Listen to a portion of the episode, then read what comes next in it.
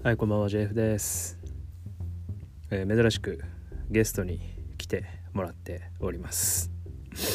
えー今日4月24日、えー東京流通センターで開催された、えーイベント M3 を、えーブラジルからわざわざ見に来たという、えーアントニオくんです。アンタニアです。アントニオくん、あの M3 は、うん、どうだったの？ミスター・ケリーと串焼き食った。うん、それもうちょっと後の話だよね。えっ、と、M3 ではどこのサークル行ったのよ。ミスター・エドラフを食った。うん、ポストイットのサークルだよね。ポストイット。ブラジルの音楽あった。ん？ブラジルの音楽ってどういうことよ？アンクラウズ。テンポ・オブ・シャドウ。あった。えっ、と、ブラジルの、えーメロディックスピードメタルバンド、えーアングラのテンプル・オブ・シャドウの世界をモチーフにした作品が、えーあったっていうことだよね。はい。えーエブロフちゃんと宣伝しといたよ。ポストイット。えーそうか、ポストイットの他には、えーどこのサークルに行ったの？アーゲンタービス and VK。ああアルゲンタビス、アルゲンタビスの、えーサークルに行って、えー、2人の、えーボーカリストには会えた。まあいるよね。Oh my god です。ナギ and カナ。食った。うん、食っちゃダメだよね。間違えました。回しました。うん、それも間違えてるね。うん結構まずいこと言ってるんじゃないかな。えっ、と、そうだな。アントニオは、えー、ナギとカナと、うん、どっちの方が好きなの？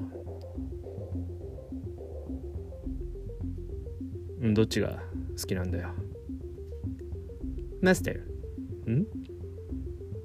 マスター。ん？あの、マスターかい？マスター、食べました。うん、いい加減にしろ。あ、もう限界限界限界。はい。はい、あのゲスト、えーアントニオくんでした。いやー、ブラジルからね、えーわざわざ、えーポストイットじゃない、えっと、ポストイットもそうだけど、M3 を見に来たという黒髪のね、えー長い髪をした、えー少年、少年じゃないわ。40歳ぐらいの人だね、あの人はね。あケリーを偶然ね、えー M3 の開催された流通センターの近くの喫煙所でね見かけて、えーケリーをナンパして一緒に回れとね言って回ったらしいですけれども。いやあれやねあのーちょ結局あんまりゆっくりいろんなところはまあ見れなかったというかねあのーもう行こうと決めてたとこにしか行ってないんだけど俺実は初めて行ったんですよ。あの M3 って。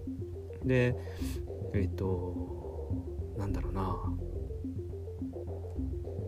まあゆっくり見てないから全然説得力はないんだけれどもなんかこういうカルチャーのそのイベントがちゃんとやっぱり開催されるっていいなと思いましたね。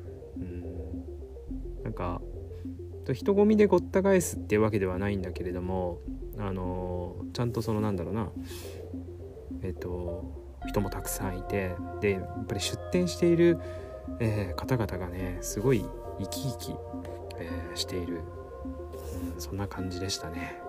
すごい楽しそう、うん、俺も何でもいいからなんかああいうところであれって何即売会でしょ？即売会。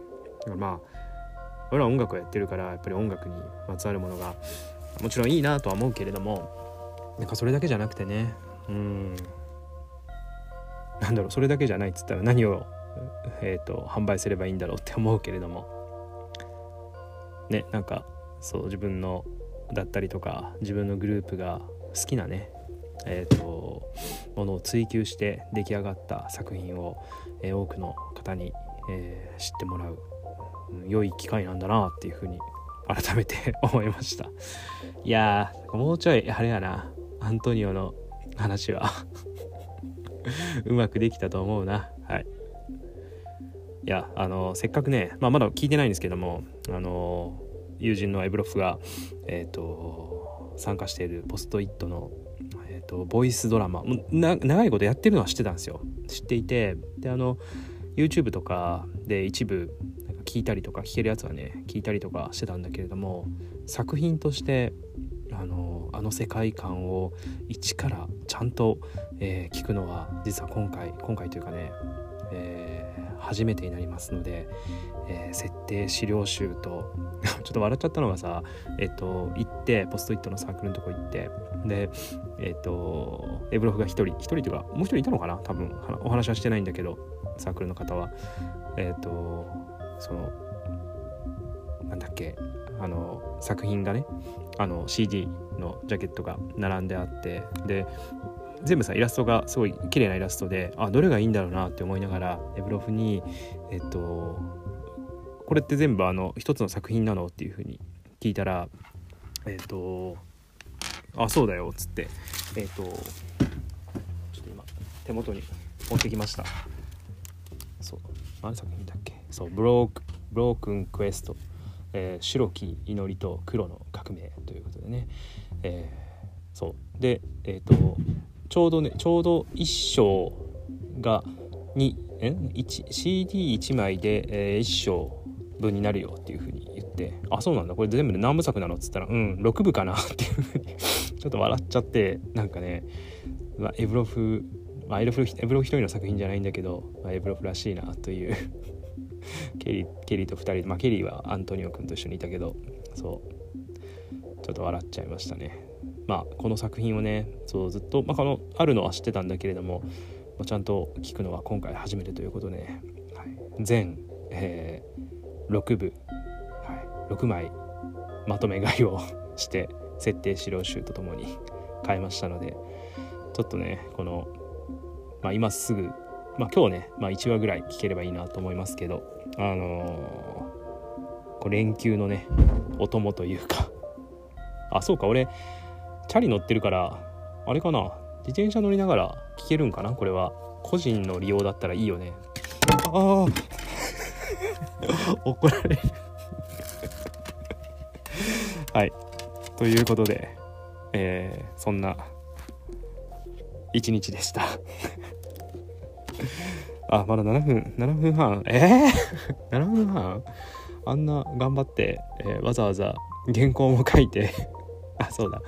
そう、ボイスドラマのね、あの、そう CD を買ったので俺もねちょっとボイスドラマみたいなのにね挑戦しようかなっていうふうに思ったんだけどなんか別にそういうさなんだろうアニメのアフレコのなんかモノマネとかさそういうのはたまにやったりするんだけどあれでも一言で終わっちゃうじゃん。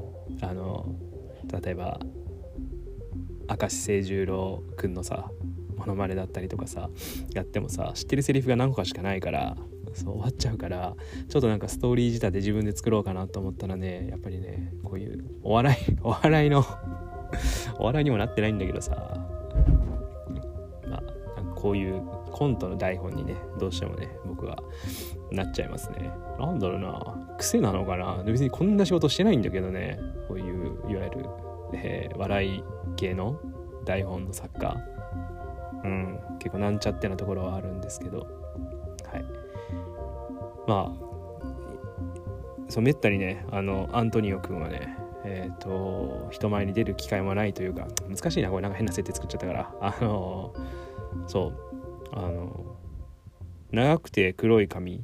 黒い黒くて長い髪？一緒やな。えっとでなんかねそう発表する場ってなんか意外と限られちゃうなっていうふうに思って。で普段さあんな髪型でさ外歩くことなんてないし。だけどなんか